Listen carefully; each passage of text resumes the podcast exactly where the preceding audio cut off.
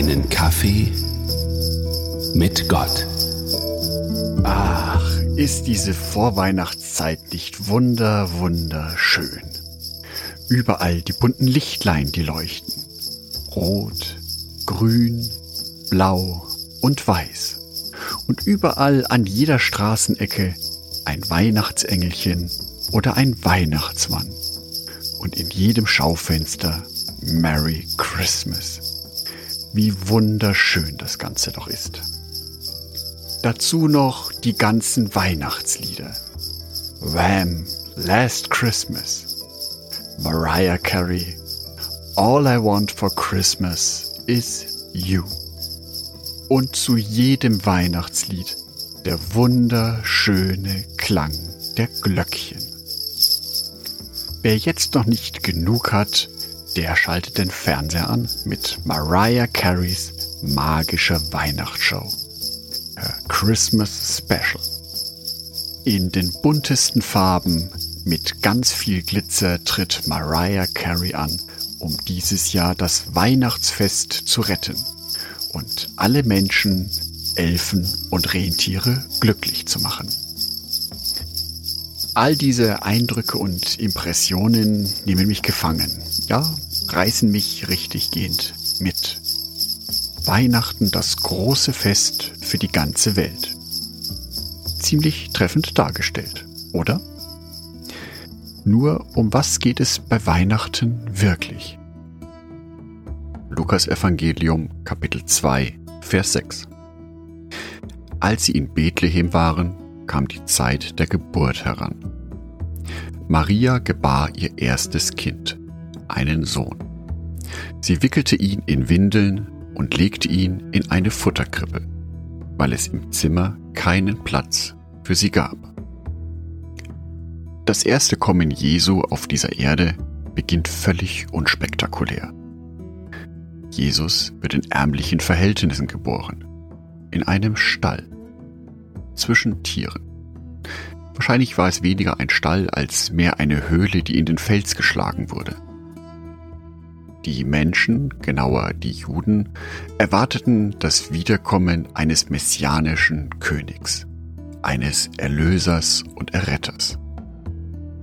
Anstatt eines großen, wunderbaren Palastes, der ja dafür angemessen wäre, fanden Jesu Eltern nicht mal eine Unterkunft.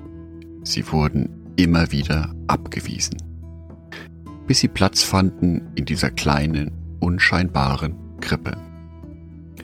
Jesus durchbricht hier die menschliche Erwartungshaltung. Die sagt uns nämlich, ein König, der kommt, um die ganze Welt zu retten, das muss ein Ereignis sein, das pompös ist, wie es sich niemand vorstellen kann. Mit Fanfaren, viel Licht, Konfetti in der Luft, jubelnden Menschen, einem großen Palast.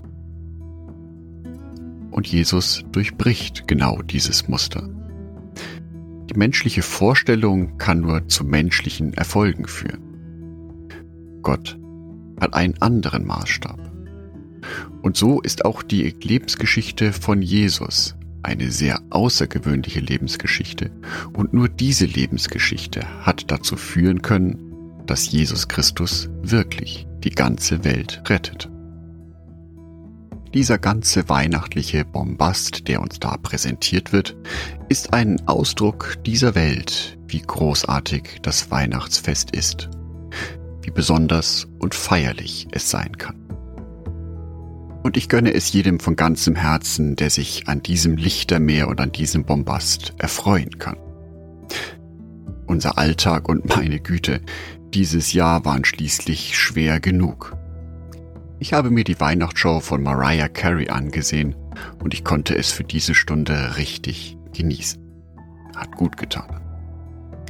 Als Christen wissen wir jedoch, dass Weihnachten viel, viel mehr ist. Unser Retter ist auf diese Welt gekommen, um uns zu erlösen. Und er kam auf dem denkbar unwahrscheinlichsten Wege. Er kam aus der kompletten Armut heraus. Er begann sein Wirken aus der Verletzbarkeit und Hilflosigkeit eines Säuglings. Weihnachten ein ruhiges Fest, ein einfaches Fest, ein besinnliches Fest. Ich wünsche dir, dass du sowohl die pompöse Weihnachtsdekoration genießen kannst, aber auch die Stille, dass du Jesu Gegenwart genau in dieser Stille und Einfachheit erleben kannst. Andacht von Jörg Martin Donat.